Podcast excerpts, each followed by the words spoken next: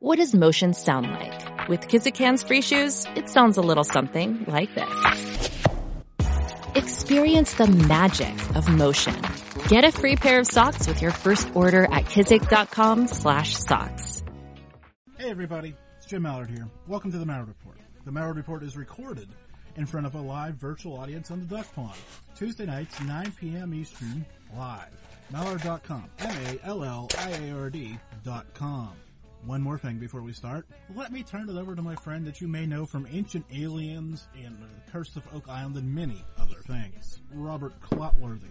On the Malliard Report, the views, thoughts, and opinions expressed on the show are solely those of the hosts and guests, and not necessarily of Evergreen Podcasts, KillerPodcast.com, sponsor or affiliate, or any other individual or group. On the Malliard Report, the views, thoughts, and opinions expressed in the show are solely those of the hosts and guests, and not necessarily of Evergreen Podcast, KillerPodcast.com, sponsor or affiliate, or any other individual or group. Good evening. Free strangers find themselves moving in different directions, themselves pulled from a small town in the middle of Ohio. A force reeling, reeling them in, like a needle drawn on a compass to the north. Powerless, they stray from a pending convergence where they must take a stand in the battle versus good versus evil. But what is what happens when the worst evil wears the face of good? When life is the blood of the macabre tale of freedom, love, and humanity. A must-read novel, novel of the year even, by Daniel Boutz, coming uh, February 2023.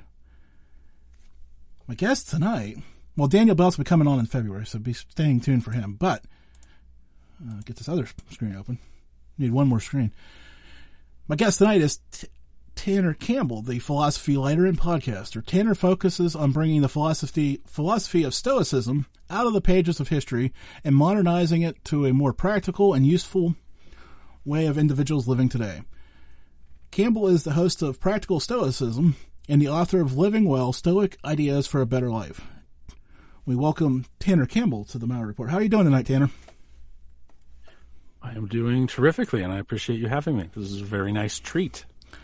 Yeah, it, it's nice to catch up with an. I, I, I want to say you're an old friend, but we kind of never really talked about Stoicism, so I'm excited to kind of dig into that. So, okay, hold on, let's do this one. Let's get after it. DuckPondShop.com. Okay, so help me out here. What what is Stoicism? For I mean, I kind of just read a little bit in the bio there, but Sure. So we're so we're all playing with the same same card. Stoicism is a ancient Greek philosophy founded in 300 BCE by a guy named Zeno of Citium, uh, who was on his way from Cyprus to Athens to sell a bunch of really expensive purple dye. And as he was on his way to do that, he uh, was shipwrecked. A big storm came and wrecked his whole life and he was sitting there at the port of Athens, having presumably floated in on a barrel of some kind from the aftermath of the wreck. Uh, and he was thinking, man, I really haven't, I'm penniless now, and I haven't really thought about what I do next. And if all my money is gone and I don't have a, a business anymore, what's the meaning of life? And so he goes to the Oracle of Delphi and he asks her, he says, What am I supposed to do? And she says, Take on the pallor of the dead. And anybody who knows anything about the Oracle of Delphi will know that she speaks in riddles and doesn't tell you exactly what she means. Um, so Zeno is then sent to figure out what exactly is meant by this cosmic truth that she has that she's given to him. And he determines that what she means by that is to take on the complexion of the dead, which is a very, you know, a pale white color. And in those times, the people who were pale were the people who were reading books and they were inside reading books or in the shade reading books. They certainly weren't people who were doing trade on the seas and would have been very well tanned from being outside all the time. And so he decides that he's supposed to become a philosopher. Uh, and he meets a guy, I don't think we need to go into this, but he meets a guy who he becomes the understudy of and winds up founding the philosophy of Stoicism, which is all about how to do the right thing, how to live a good life, how to develop a resilient character, and it's really the, the thing it holds not just as the highest good, but as the only good, is the development of a virtuous character. So Stoicism is all about building a virtuous character. So I'm going to drop back for a second. um, we were we were joking before we started about podcasting and the lack of funding, but uh, 300 BC uh, CE, there had to be no money in philosophy either. no, there was no, there's definitely, there's definitely I'm drawing parallels here. yeah, well, you know, it is true that there were probably some philosophers who were paid fairly well. I'm not a historian, nor will I pretend to be. Uh, sophists and philosophers did exist in, for example, ancient Rome later on, uh, who were quite respected and probably had, you know, some kind of decent money. But when we think of, uh, when we think of philosophers, we mainly think of people like Diogenes, who is homeless. He drinks with his hands out of puddles. He throws excrement at people and judges them. And, you know, that's cynicism. Uh, and we think of, yeah, we think of the philosophers as being, you know, not well-to-do people because that's not what they're concerned with. They're not concerned with making money or owning things or it's kind of, I think, what we like about them, even in the modern day. For those of us who do like them, uh, who do like philosophers, we like them because they seem to be after something greater than just physical possessions and status. So take okay. So we he starts to develop this now. Does it in- instantly take hold, or is this something that kind of takes a while for people to catch on to? Or I mean, because we're talking two thousand years later. Now we're still talking about it, but Yep, and perhaps the best known person in Stoicism, the, per, the person to take it on and be become kind of the poster boy of it, I think we can think of him as, is the Emperor Marcus Aurelius, who reigned, I want to say, between 160 and 180 AD. So even that's quite some time after 300 BCE.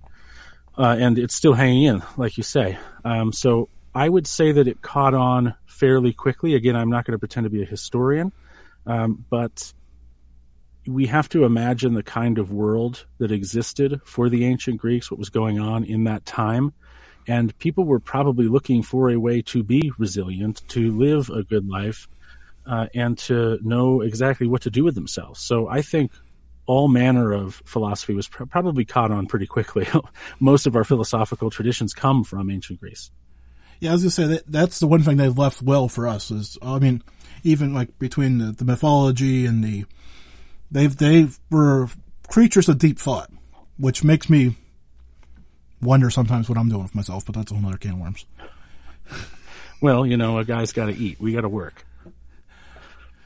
So, okay. What got, where, where did you cross paths with this then?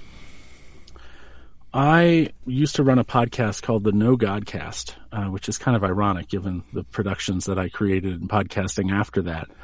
Uh, and it was a it was a very popular show. Uh, had hundred thousand downloads a month, which at the time 2013 14 was was was really quite impressive. At least I thought.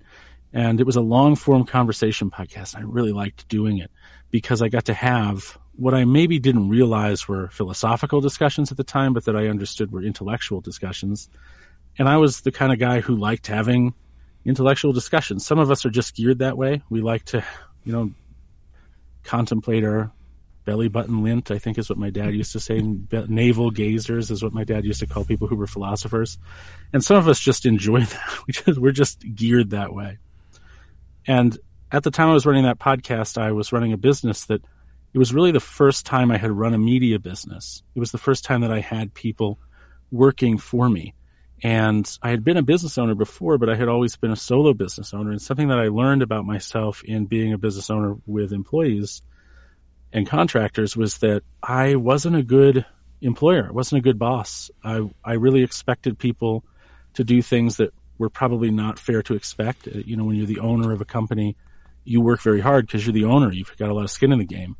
It's not really fair to expect the employees who you're paying far less than the cut that you get as the owner uh, to to be as committed as you are, to work as long hours as you are, to be as flexible with their time. You know, pick up your phone at 3 a.m. because I'm calling. And I, I really was that kind of terrible boss back then.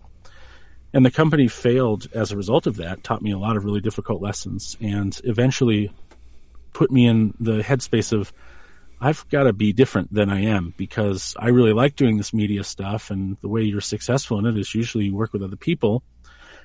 And I've got to learn how to work with other people if I'm going to lead other people or I'm not, I'm never going to be able to make it.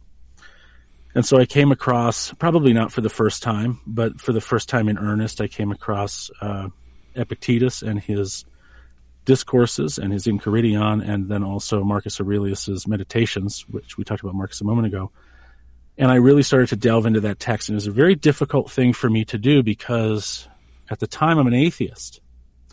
And atheists are, you know, they don't believe in God. And there's a lot of providence and God talk. And it's not the same kind of God talk that one gets at a, you know, Baptist church in the South or something. It's a very different concept. It's more like a naturalist view of God, if, if there could be such a thing. And I had a real hard time with the text because of all that kind of God talk. But I pushed through it because I perceived that it had more value in it if I could just ignore the God talk, right? It, had important lessons for me and I'll just set this God stuff aside and I'll get the practical elements out of it. Uh, and that was, that's how I came to, came to the text in the first place. And I, I read a, a book by a woman named Sharon Lebell. She makes this great 100 page, 120 page, maybe easy read paperback called The Art of Living. And just a couple of months ago, maybe a few weeks ago, I got the pleasure to interview her on, on practical stoicism. And it was a real dream come true for me because Sharon Lebell was the first person to put, for me, the texts of Epictetus and Marcus Aurelius into a modern wrapping. And, and by modern, I don't mean that she misrepresented the text. I mean that she just used plain, common modern day language to replace some of the dated language. And it instantly changed it, it, it took away all of that reservation I had, not because the God talk wasn't there anymore, but because she, she just framed it in a way that made it easier for me to say, okay, God's part of this philosophy and I need to make a decision. Either I'm going to walk away from this philosophy entirely, regardless of its benefit, because of this God thing, which seems childish to me, and as it happens, fairly unstoic uh, or I'm going to just accept that perhaps there is a way for me to come in the future to to view God in a way that doesn't violate what I feel is my current stance on belief in a higher power. And I, I have actually been able to do that. This is the first time I'm talking about this publicly, but I still consider myself to be an atheist in the same ways that I did back then. Uh, but I, but I do believe in the Stoic God, which seems almost like there's a there's a very contradiction in uh, in explanation. It seems like I would be it would be impossible for me to say that, but the Stoics view God as nature, and more specifically, they view God as an animal. And by that, I don't mean that they view him as like a panda in the sky uh, or something like that. And they wouldn't even call it him; they would call it it, or logos, or nature, or the universe. Uh, it is like a zebra is a type of animal and the Stoics would say, well, the universe is a type of animal. And so we are all part of that type of animal, that universe. And it's a very, if you try to look at what it means to be alive, if you look up the scientific explanations of that and you look up the scientific explanation of what an animal is or what a mammal is, you can with fairly relative ease make the case that the universe actually could be classified as an animal by modern science. I actually did that recently with an article that maybe I can give you and you can put in your show notes. Um, and I'm planning on doing that to a hopefully more effective degree some sometime in the future. But it's it's been a wild journey um, to start as an atheist who believed in no God whatsoever to become somebody who can say on someone's podcast that they believe the universe is an animal and be uh, prepared to take whatever guff is going to come from such a statement. Um, but yeah, all that is part of Stoicism. But you mentioned the book. I, I hate to go here because this you want some guff. Here it comes from me. Mm-hmm. We you talked about how they she updated the books and updated mm-hmm. the writings. Well, I mean the Bible's been done has had that had done dozens, air quotes, mm-hmm. hundreds of times through the mm-hmm. years. So it's not nothing new of religious texts. I know you're trying to ease out of the religious part of that, but I'll just double down into it. And sometimes it does. I mean, because I'm thinking about the King James version of the Bible right now. I can't stand it to save my life, right? I don't want to hear it. I don't want to see it. I don't want to read it. But it's all the same. It's just ye and yaw and all, the, you know, the stuff that nobody says today. And you're sitting there processing it at a different level because you're trying to think, well, what does that mean? And then by the time you catch up and yeah, it gets ugly. But when it's wrote semi-modern, so to speak, it speaks to you in a way that well, we're speaking now. Yeah, I think I would. I think I would agree with that. Uh, I would draw a difference between Abrahamic religious faiths and Stoicism because this is a very in-depth conversation and one that I am perhaps not even equipped to be able to lead. But there is no, for example, there's no physical being that is the God of Stoicism. There is no praying to the God of Stoicism unless in the very rare instance you are Epictetus who for some reason does use that language. He's one of the, the only Stoic scholar to use the term pray. And we're not exactly sure how he meant it when he said it, but we, you know, we give him the benefit of the doubt that he meant what it sounds like he meant. But he's the only Stoic philosopher who does that. Uh, and there's no supernatural element to Stoicism, which I think was the, that was the really difficult thing for me to grasp as an atheist was that when, when an atheist hears the word God, there's a lot of baggage with the word. Yeah. Um, oh, obviously. And it's especially un- as an atheist. And it's, yeah, it's unavoidable. Uh, and it sounds strange. It even sounds strange still today when I say it that the Stoic God does not violate the idea of not believing in God because the Stoic God is not what any other philosophy or religion, and Stoicism is not a religion. I feel it necessary to, to, to say that sternly. Stoicism is not a religion. It, it is not a God like what other people call God. And to, and it's unfortunate that we use the word because of all the baggage that's associated with it. I'm not entirely sure that because I don't read uh, Greek, I'm not entirely sure that the original word was God. It might have been something more like, well, they use the word logos and they use the word nature. And I think that there may be something to the idea that the word that we use to say God now is not the word that they use that we interpret as God today from the original text. But I don't want to sound too certain on that because again, I don't speak or read Greek. Well, I know somebody who does, so let's get circle back to that at some point, but not right now, okay. obviously, uh, you know, I might be able to help you with that though. Um, so okay, so you have this conversation. Now, mm-hmm. Tanner, mm. you we were talking a little bit ago. I've been doing this for almost twelve years now. I have a bunch of conversations. Some change my life, and some don't. Obviously, you had a conversation that changed your your outlook. But I mean, now you've been after it for almost as long as I have been, 10 years. So what, how long did it take you to get the, the gears grinding in, getting into it and wanting to do more of it? Well, I started a podcast almost immediately called Epictetus is My Therapist because I needed to do exactly what that title suggests I was doing with that podcast, which was just to think and talk through ideas, trying to use the Stoic text to, to work through those ideas and problems. And sometimes they were the modern problems of the day, and sometimes they were these time immemorium problems, like we talk about uh, pro-life, pro-choice debates. What is you know how, what's the right way to answer that? How can we apply uh, Stoic theories of different varieties to talk about that? And to be quite honest, I was terrible at it. I think I did it for probably I don't know twenty or thirty episodes, but the purpose of that podcast was never to reach anyone or do anything. It was for me to kind of work through really how terrible I was at understanding Stoicism, and at the time would have been 2014 or so. Uh, and then I moved away from, or I got away from Stoicism because I felt like at the time it had given me maybe, and this is before I read Sharon's book, it had given me maybe what all that it could give me. I wasn't ready to delve further into it because of the reasons I mentioned before. I was still a, ra- a rather, I wouldn't say militant atheist, but I would say a committed atheist. If that's not an ironic thing to say. I was, was going to say there sounds like an oxymoron yeah. alert there, but I'll, yeah, i am right. not going to interrupt you to say it. um, well, I interrupted myself. so I, I moved away from that and I thought, well, okay, I feel like I've learned something. I don't know how much I've learned, but I feel like I can be better if I try to start a different business and and do a different kind of media. But I want to get away from the atheist community because something else that had been happening alongside of these kind of revelations I was having, if you want to call them that, uh, was, and again, that's probably a poor choice of words for an atheist, but hey, let, let me say my words, uh, was that I noticed, I, had an interview with a guy named Ray Comfort, and I don't know if anybody will know that name, but he made a really, really offensive uh, documentary called I think it was called 360 or 180 or something. I think it was 180.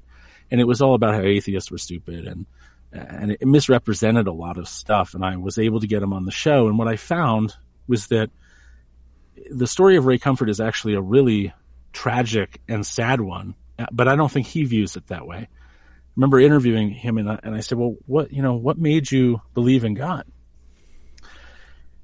And he said, you know, I was, he's, I think, I think he said he was surfing in Southern California or something and he was married to his wife at the time. And he said he thought to himself, I just looked at my wife as she was coming out of the water and I thought, how can it be true that anything so beautiful could ever be taken away? And there's there's more to the story that I won't share because I I don't know that it's appropriate to, but uh, I remember thinking in that moment how interesting that Ray Comfort has become has become or started to become the person he became because he was afraid of loss, uh, and that crossed over with an idea in Stoicism about what we call now the dichotomy of control learning, what you can and cannot control. uh, and I won't dive into that because that'll be far longer than you have time for in this podcast. But well, go ahead. I'll, I'll just hang, I'll just hang up and. but but it, but it was uh, interesting that he said that at the same time that I was reading about it in Stoicism, and I and I got a lot of flack for the interview because I presented Ray Comfort as a human being. Right? I wouldn't say I. Hmm. pre- presented him that way. I would say that I treated him that way. And the sto the uh, sorry, not the Stoic, but the atheist community at that time was becoming increasingly intolerant of people being human, being imperfect. Uh, and sometimes that was with good cause. There were plenty of uh, elevator gate, for example, was something that happened during that time frame. Uh, sexual harassment at conferences, uh, and all that was totally appropriate to be upset about. But there was there was more so, or in addition to anyway, in addition to those other things, there was this rise of if you're a Christian, you're an idiot, and I was like, that's, I didn't start this podcast to talk about, I didn't, I didn't, I don't want to assert my own intelligence. I don't want to call other people dumb. I don't think that's what smart people do. I don't think that's a smart conversation. If that's the kind of content you guys want, I don't want to create in that space anymore because I'm not minded to be that way. I'm not minded to be unkind to people. That's just my, my yeah. character, I guess. And so when I thought about creating another podcast, I went completely in the opposite direction of anything having to do with the discussion of faith. Uh, and I went to mythology and folklore because I had always had a real love of it for whatever reason. I remember being a kid and my dad reading me from this, reading from this old tattered, like leather bound, like the book jacket was leather, which was I don't think I've ever I don't think I've seen another book since that had a book jacket that was made of leather and not like cheap plastic or paper and it was the, it was like Robin Hood or something with all these great old uh, illustrations in it. And and I had this clock when I was a kid too called Grandfather Time or Grandpa Time, and it was a little cassette tape that you would stick in this anthropomorphized clock, and when you set alarms on it, it would play different sections of the tape. And it would say, okay, it's time to brush your teeth. And it say, okay, it's time to go to bed. And, and it would, it would tell you a bedtime story. Uh, and interesting piece of trivia: the guy who did the voice is the guy who played the bus driver. It took me years to figure this out, and I wanted to hire him, but he had died by the time I figured it out. But uh, the guy who did the voice is the guy who plays the bus driver in um, Mrs. Doubtfire, who hits on Robin Williams when he's in drag or when he's dressed as Mrs. Doubtfire. And I remember finding that out one day and just stopping cooking dinner. And I'm like, that's the voice. That's the voice. Who is that? I looked him up and he had already passed away. And I was like, damn it. Uh, but anyway, I, I started a podcast called Legends, Myths, and Whiskey because I really loved all of those things, and I probably wanted an excuse maybe to uh, to start collecting expensive whiskeys and drinking expensive whiskeys. Uh, and so I started a podcast with my friend Eric DeMott, Legends, Myths, and Whiskey.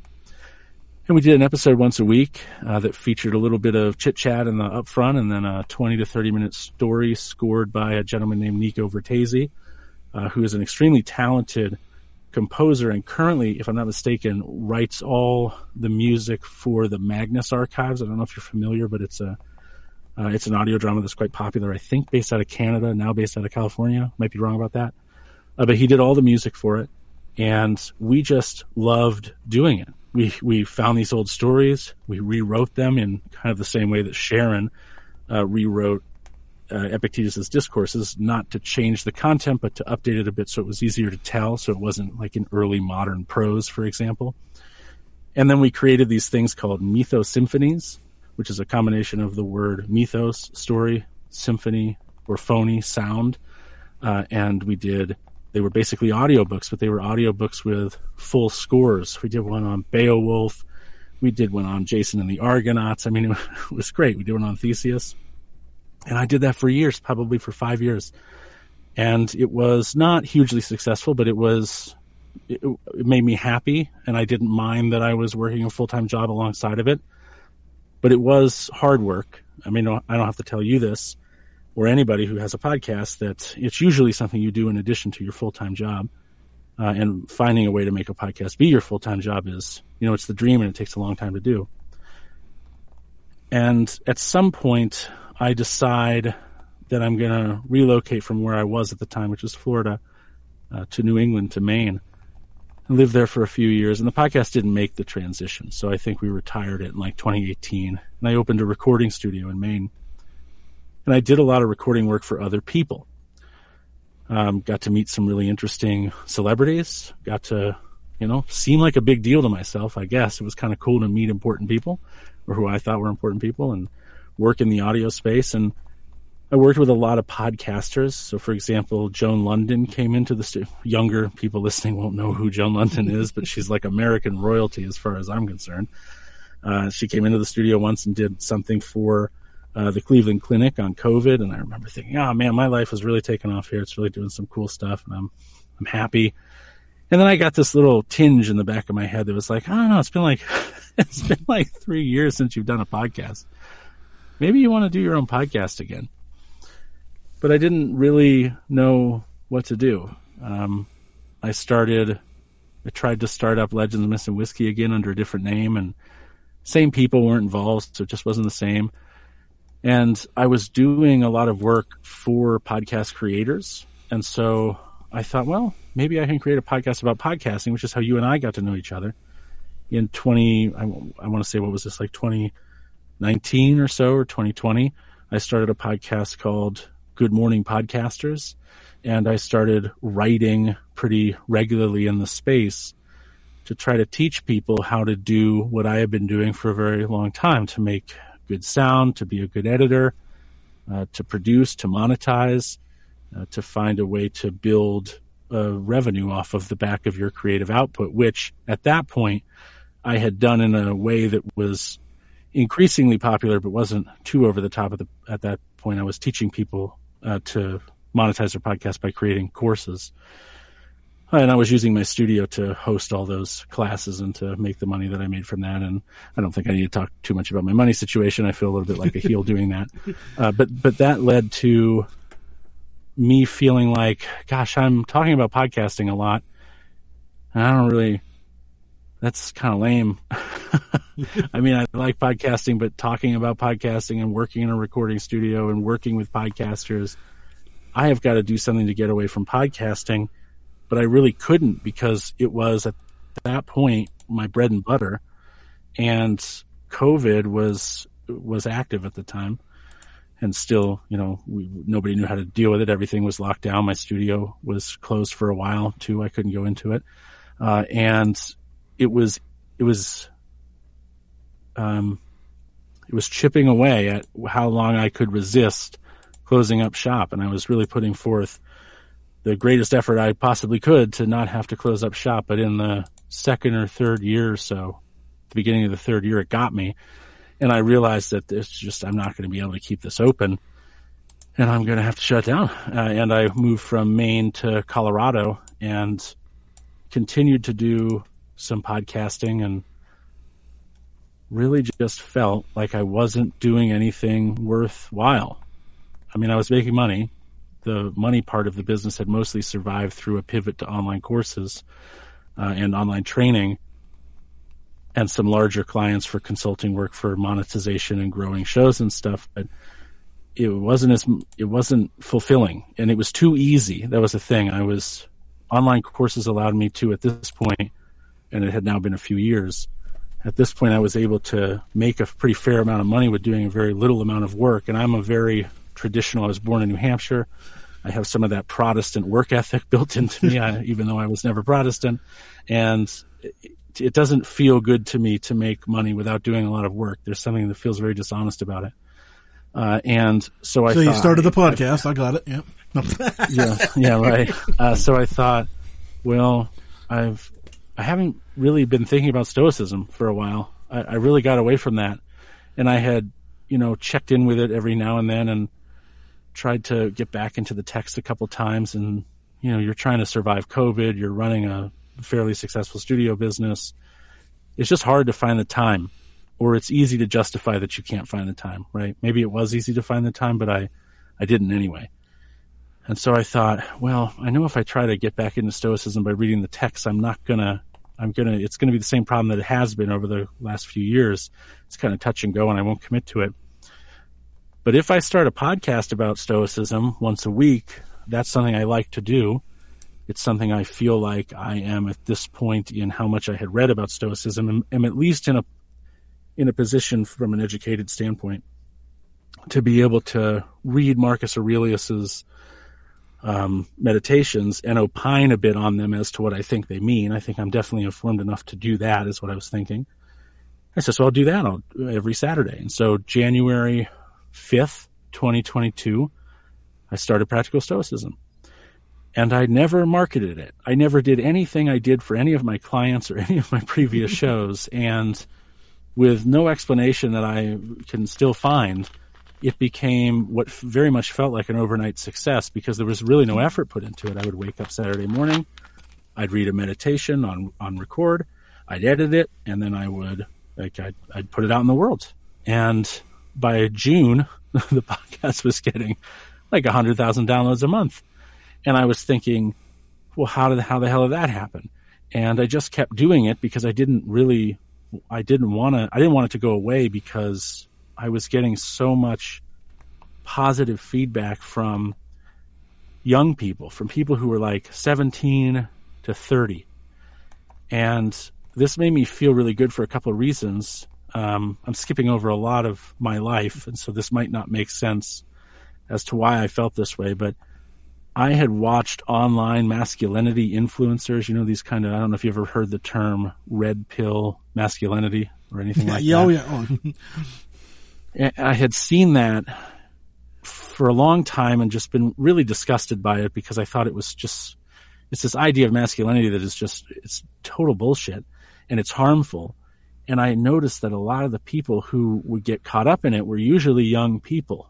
And I didn't start my podcast with this intention, but it felt really good that it seemed like practical stoicism was getting between these, this younger generation and these idiots, right? These people teaching this idea of masculinity, which is total nonsense. And I started to feel really good about, well, I'm getting, I'm, I'm somehow like the, I'm somehow the guy they're finding before they find these guys that teach them how not to be good men under the guise of being good men. And as soon as that started happening, I began looking at the Practical Stoicism podcast very differently and looking at it as much more of a responsibility than an outlet and I attended, I want to say, podcast movement in, I guess it was Dallas in, um, gosh, when was that? It was just in 2022. Was it August or something? I think. Yeah, I think it was something August. like that. It was summertime. And I was approached by Glassbox Media, which is at, I think, glassbox.com or glassboxmedia.com. And they're a podcast network, a relatively new one they have a they have really good funding. They're they're growing. They're signing podcasts left and right. But I had never heard of them at the at that time. But my friend Gary, who runs the Everything Everywhere Daily podcast, which is a history and it's not really a travel show, but it's a you kind of travel through history, so it's almost like a travel show. Uh, he introduced me to them, and we were at the iHeart Radio party at that event, which they do it every, every time they have this event. The iHeart hosts this big rager, and the the owner of the company comes up to me and he's like, Hey, I'm David. You know, we're all drinking right now. It's not the appropriate time to have this conversation, but I'd really like to talk to you about your show because I think you'd be a good fit for our network. And you've got to understand that as a guy who, who had been in recording, who had been podcasting for like more than 10 years at that point, and who had worked to help other podcasters be successful and make money, but had never really done it for himself outside of podcasts about podcasting the idea that this podcast that I had created, that I put no money into, no effort into, was now so big because at this point I think it had 300,000 downloads a month. Had gotten so big that a network is coming to me at an iHeartRadio party to talk about being part of their network. I'm like, what the hell is going on? Like this is this is a very uncommon, a very uncommon situation. And sometimes I think I'm convinced that this is really how it mostly happens for every podcaster that finds success is that people say that there's a formula to doing it, but there's really just an X factor. And if you have it, whatever it is, you can never identify it. And if you have it, you've got it. And if you don't, you can't fake it, right? You, you, you can't make it up. As I was gonna say there's some some truth that I believe. And so I meet with David in Glassbox, and by October 1st, I was signed to the Glassbox network, and I now do it full time. And I've gotten to a point where instead of weekly shows, I'm doing daily shows, Monday through Sunday. I've got um, a couple people on my team now, Kai Whiting, who's the author of Being Better, co-author of Being Better, uh, Stoicism for a World Worth Living In.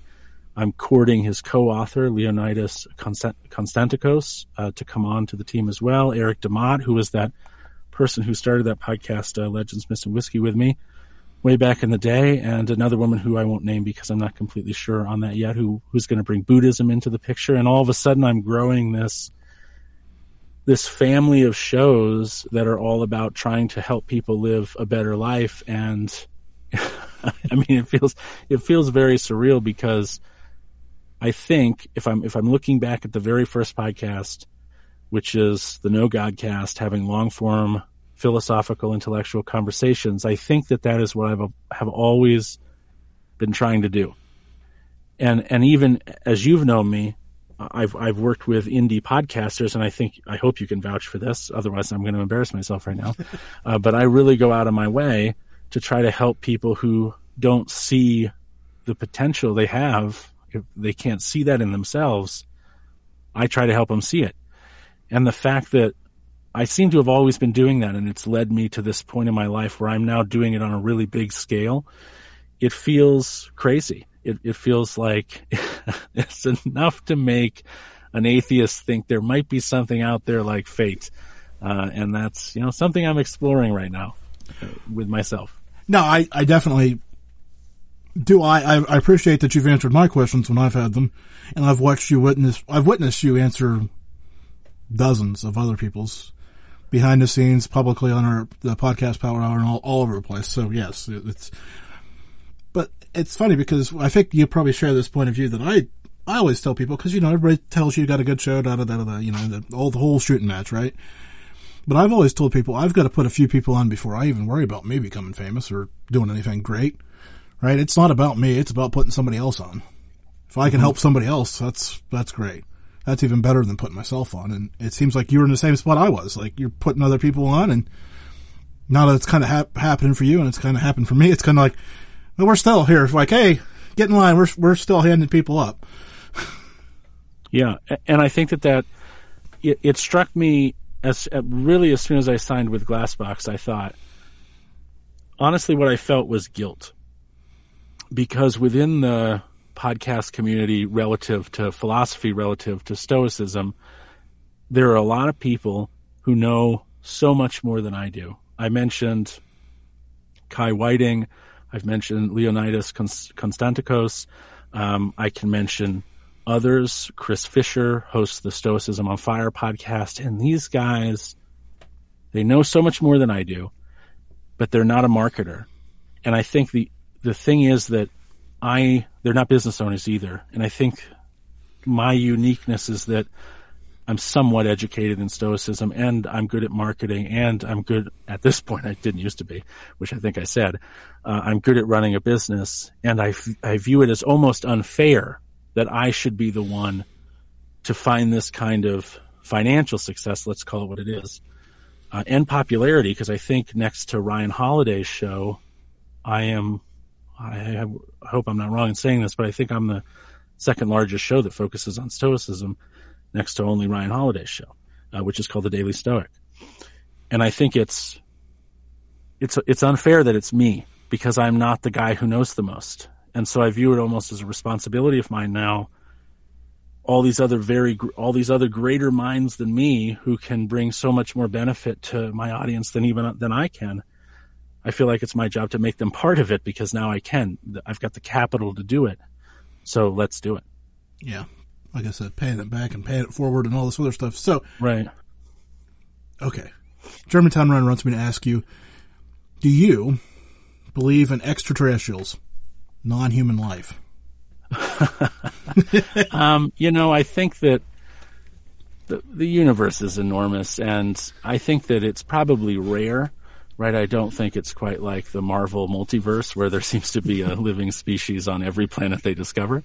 Um, but I think it's unlikely that there's the universe working as it does. Uh, this is a Stoic concept that the universe is, uh, we talked about the universe as an animal. It, it operates in a logical way because that's the only way it can operate in order to exist.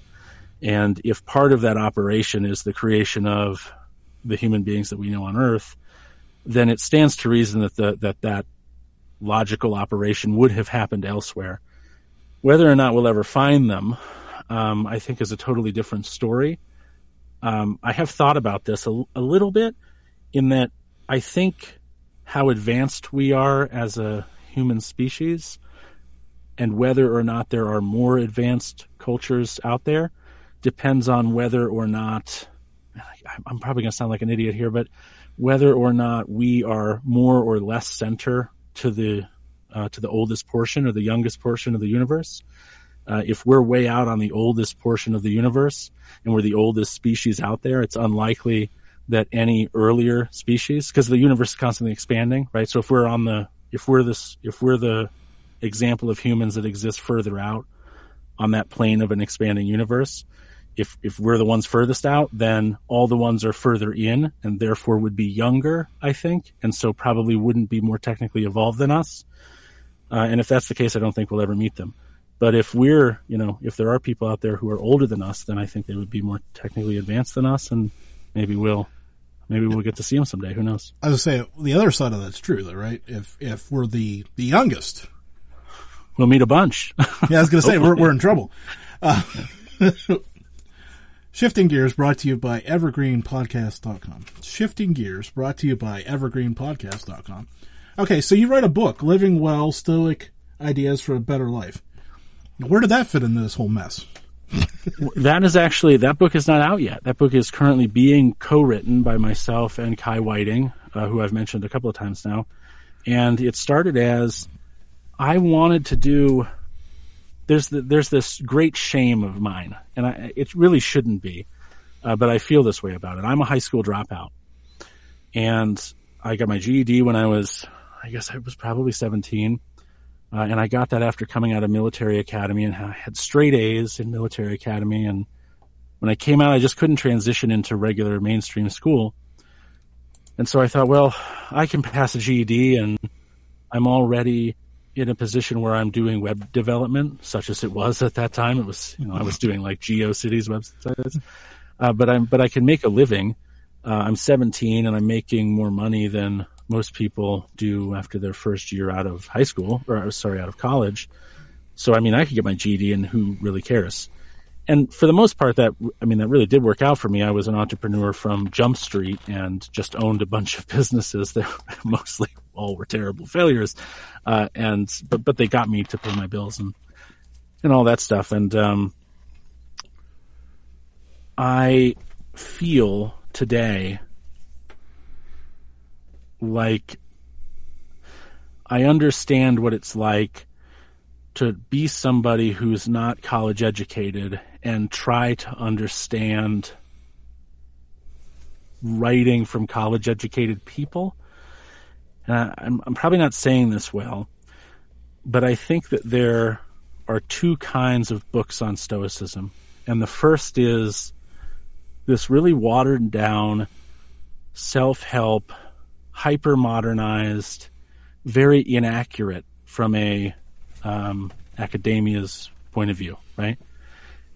I think that's one half of the market. And I think that's the market that Ryan Holiday is in. Not to call him out, but you know, Ryan Holiday is a self-help guy. He doesn't get really deep into the idea of virtue, for example. If you read any of Ryan Holiday's books, he never mentions virtue, um, or, or, very rarely, because virtue in the Stoic um, philosophy is you have to have kind of some God talk if you bring up virtue. it's necessary that you would have to have some really in-depth conversation. And Ryan Holiday isn't trying to have those kinds of conversations to keep his successful media empire going, right? And that's that's most other Stoic work is it's self-help and it's not it, it really isn't Stoicism in the traditional sense of what Stoicism was. And if you want to know what Stoicism really was, well, then you've got to turn to academia. And if you turn to academia, like right now, I'm reading a book by a woman named Margaret Graver, and it's called Stoicism and Emotion, which is a 400 page, 12 point font, you know, single spaced bear of a read. I can only do like 10 or 20 pages a day because my brain explodes. And that's not, nobody's going to read Graver's book because, first of all, it's not a trade publication. And second of all, uh, even if they go and buy it, they're going to get in you know, 10 pages into it and they're going to be like, Jesus, this is like a, this is a college thesis. I don't want to read this. This isn't fun or enjoyable or it doesn't feel actionable. Uh, and I'm sympathetic to the idea that there are people who are looking for a little more than what the Stoicism book market seems to give them, self-help market seems to give them, and they know it's there, but they but they don't want to get into the to the academic stuff because it's too much. And so the reason that I have titled the the book is kind of a sleeper. I want academia to look at it and I want them to say this is the best non-academic work on stoicism we've ever seen. There are some things that aren't totally right about it, but if we were going to recommend this to a layperson, this is the book we'd recommend. None of them even come close. I also want the, the general layperson who's interested in Stoicism for the first time to see this book and find it more accessible than any other book out there and more informative, more complete. And when I started doing this, I thought, you know, what this is going to be is it's going to be the 10 basic concepts of, it was going to be a listicle basically, right? This idea of you could, and I did, uh, narrow down Stoicism to 10 basic concepts, something like the dichotomy of control. Uh, I won't never, I don't need to list them, but, and I thought, well, each one of these pages will be, you know, each one of these chapters will be 1200 or 2000 words. It'll be a 10, 15,000 word book, something like that. Paperback, easy, accessible, and I'll just deliver it like that. And then I started mentoring with Kai Whiting, uh, who is a professor of philosophy and sustainability at the uh, Catholic University of Louvain in Belgium. And after one session with him, I knew that I was leaving.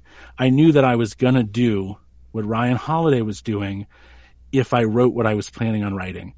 That I thought it was going to be more, but it was just going to be, it was going to be more surface level, not as useful stuff, and I could do better and but I wasn't smart enough to do better. And so I kept mentoring with Kai, and the more I did this, the more I picked up on, you know, the idea of the of Stoic cosmology, the idea of the Stoic God, the idea of the the the ethics of this virtue ethics school, because that's really what Stoicism is. It's, a, it's virtue ethics. And Kai started to notice that I was actually picking this stuff up really quickly, and that I was a good writer. I've always been a good writer for whatever reason and so Kai said, I think you can do more than, with this book. I know you think you can do more with this book. I think we should co-author this book. And that's where we're at now. We've got uh, 10 chapters that we're now ripping through to present to a pretty prestigious publishing company that I won't name, just in case it doesn't work out. Because uh, you only get one shot with these guys, and if they say no, well, then you're doomed. You have to go to somewhere else or self-publish. Um, but the we're, we're trying our hardest. House Say it again. the Malliard Report Publishing House. yeah, yes. Uh, and I hope you guys like it. Um, I uh, we're trying really hard to get this in, in front of this publisher and to get them to say yes, so that we can we can deliver what we think is going to be the the single best, most accessible, and most academically accurate to really ride that line that has ever been released. And that's saying something because there have been some really great ones. When I talked before about the books within the Stoicism philosophy space that don't do a great job, there I'm talking about within the self-help space. There are definitely some uh, writers within the the more academic leaning uh, book Stoicism philosophy space that that do a great job. uh, and I'm, I wouldn't try to take away from them, but we're we're going to try to make something better than those than those authors have, and I think we're doing it. Uh, I'm I'm really quite excited about it. So the, the thing that led led to it was,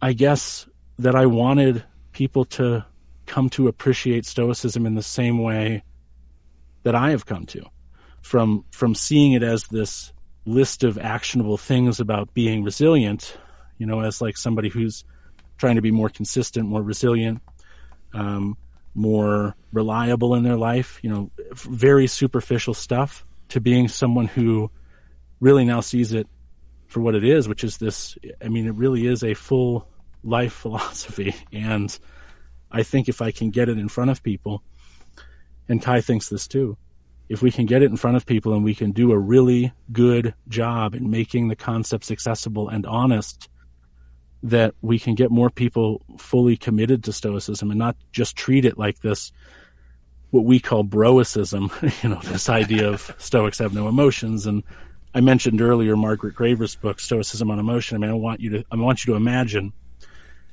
how wrong the idea must be that Stoics are emotionless for a woman to write a 400 page, 12 point single space dense book just on emotion and Stoicism obviously there's a really big disconnect between what the public thinks Stoicism with a lowercase s is and what Stoicism with a capital S is. Uh, and I think we're going to fix that problem with this book. So I I've got to do this because I looked at the clock and I've got another question. If I don't do it right now, we're going to run out of time. Uh, where can people find you, the book, the podcast? You know, uh, stoicismpod.com for the podcast, tannercampbell.net for me. The dot com is taken by some clever coder who got my domain name, gosh darn it. Uh, so tannercampbell.net. I am not on Twitter. I am not on Facebook. I, Glassbox wants me on TikTok. So I have a TikTok account at Stoicism Pod. But if you just search my name, Tanner Campbell, uh, next to Stoicism or next to podcast, or if you just search Stoicism Podcast, I am, you're going to find me. I'm really easy to find. And if you ever want to reach out to me, I am Tanner at nosages.com. So, like I said, we've got about mm, six and a half minutes left. So I want to jump off into a, I'm going to hit the weeds with you for a second. I promised okay. I wasn't going to do this, but I'm going to do this. I'm going to end your career here tonight. You mentioned mentoring uh, several mm-hmm. times. Can you give, can you give me a few minutes about how powerful that is for people? Because I don't, th- I think we often overlook how powerful it is to have those conversations with somebody who knows and somebody, you know, those on, we, we, we talk about podcasting, right? It's the same thing, right? Where you can get lost in yourself. Hmm. The Stoics actually talk about this a lot. So I, I hope I'm not going to bore anybody with this, but the, the name Stoicism, it really could have been called you could have been called a zeni a xenologist or something a, a xenoist because Zeno was the founder of the school and it was usually for example Aristotelians are students of Aristotle so it's, it's usually common that the name of the philosophy at least at that time carried the name of uh, carried the name of the creator and I think the name would have been Zenonians which is what they were known as for a very brief amount of time and they decided that that was bad because it put the value of the philosophy, it, it put it on the shoulders of the founder as if that was what was important.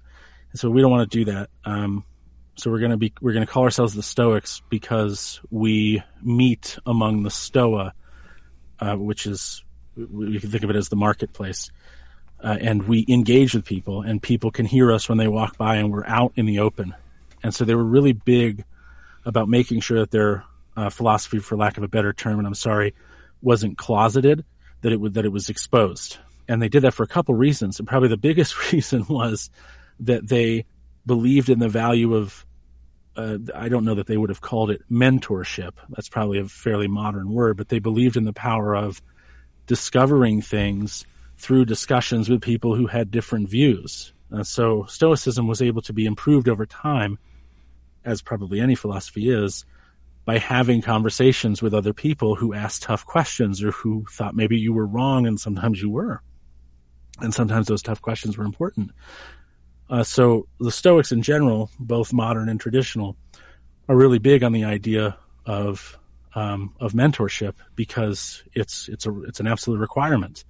How are you going to learn anything if you don't talk to somebody else who's doing it. And the person doesn't necessarily have to be a genius or they don't even have to be better than you. they can be exactly as terrible as you are at podcasting or stoicism or painting or whatever it is.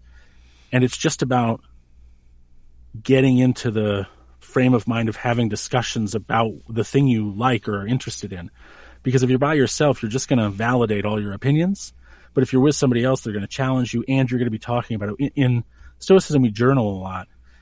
And uh, I have a journaling program that I just launched. And the reason I launched it was because journaling is nothing special, but what it does is it sits you down and it makes you focus on the thing that you're trying to get better at. Whereas if you didn't do that, you'd never be focusing on the thing that you were trying to get better at. And the same thing with mentoring. If you're not having conversations with people who know a little more than you, or even know, who know as much as you, how, you're not spending any time in the thing you're trying to get better in. This is challenging to find a mentor because we have words like guru and mastermind classes. And there is a cesspool of people who they are fucking terrible. Sorry. No, you're good. And they, you're, you're 100% just, accurate with that. they're just, they're, they're making money. And it's, and it's there's nothing wrong with making money. That's an indifferent. Uh, we won't dive into that. But if sometimes they're making money when they don't know what the hell they're talking about and they're either too stupid to know they don't know what they're talking about or they're disingenuous and they know that they don't know, but they know you're a sucker and we live in this very commercialized, very capitalist world where I mean, it's, it's, it's just easy to stand up a consultancy or a mentorship programming. Anybody can do it with, with just even a little bit of internet savvy. It's hard to know who to trust. So yes, I think mentorship is incredibly important. Stoicism, podcasting, whatever it is. It's just, it's, I understand why people feel averse to it. And I don't think they're averse to the idea. I think they're averse to being taken advantage of. And I think that's why like you were saying, maybe we can have a hard time sometimes convincing people that they should invest in it. Uh, why should I spend, you know, 60, 200, 300 dollars of my money to spend two hours with some guy or some girl? Um, they're probably just trying to make money. And if they really care, the part that really gets me is if they really cared about teaching people, they would do it for free, which is, I have to say and put myself on blast, uh, philosophers did definitely think that, uh, and there is a commoditization of philosophy today that is unfortunate, uh, I guess, but I'm part of it, and I think I'm part of it because I need to make a living like anybody else does, but I'd like to make it doing something honest. There are a lot of ways to make money doing something dishonest, and I suppose I'm just not stoic enough to put on a tunic and uh, go live in the streets and preach at the Stoa forgive me for that, but mentoring, yes. Well, I mean, there's the difference between uh, making a living and making a living off one sucker. Mm. Or a hundred suckers. Well, yeah. well, you know, we have we have only going to go with one. Okay, Tanner. Uh, so I've enjoyed a nice conversation. We've got about a minute left, so I have this question that I've been wrapping up the shows with now for about six months. So I hope you're ready. Go ahead. What's your favorite breakfast? Oh man, oh that's easy. Uh, anybody in Denver will know this place. It's called Denver Omelets. Oh No, wait. No, no, no. It's called El Taco de Mexico. It is on the corner of Seventh and Santa Fe in the Art District. It has been around for maybe twenty or thirty years, uh, and it's a hole in the wall, family owned, traditional, whatever that means, traditional Mexican restaurant that just their tacos are amazing. Their what we call as Americans breakfast burritos are amazing uh, it, their cow tongue, their cow head, like every, everything they have there. It's a it's a full spread menu of traditional Mexican dishes, and they are just oh my god, it's so good. It's a hole in the wall, and it's not fancy, and you maybe you wouldn't take your date there, but it's gosh, when you leave there, you're like, oh man, I am full in a food way and I'm full in like a soul way. Here's an atheist saying soul again. uh, it's just such a good place. It's my, my favorite, favorite breakfast, favorite place to eat, period. Sounds good. Well, thank you, my friend. Like I said, I appreciate you hanging out with me tonight. Any last words real quick? No, I mean, I would love to have anybody be a listener if they'd like to. Go to stoicismpod.com. And if you ever want to email me with stoicism or philosophy questions, tanner at nosages.com. So we've got outro music starting in about five seconds. Hang out with me for 30 seconds as it plays. I got a question for you off the air. Sure. Good night, everybody. What do you do? Blog Talk Radio? Hey, I Hold on. Thank you for joining us. It's been a good show tonight. I hope you enjoyed it. Take a few moments, subscribe, share, all the fun stuff. You know how to do it. I don't have to tell you. Just uh, be ready for next week. It'll be sooner than you think.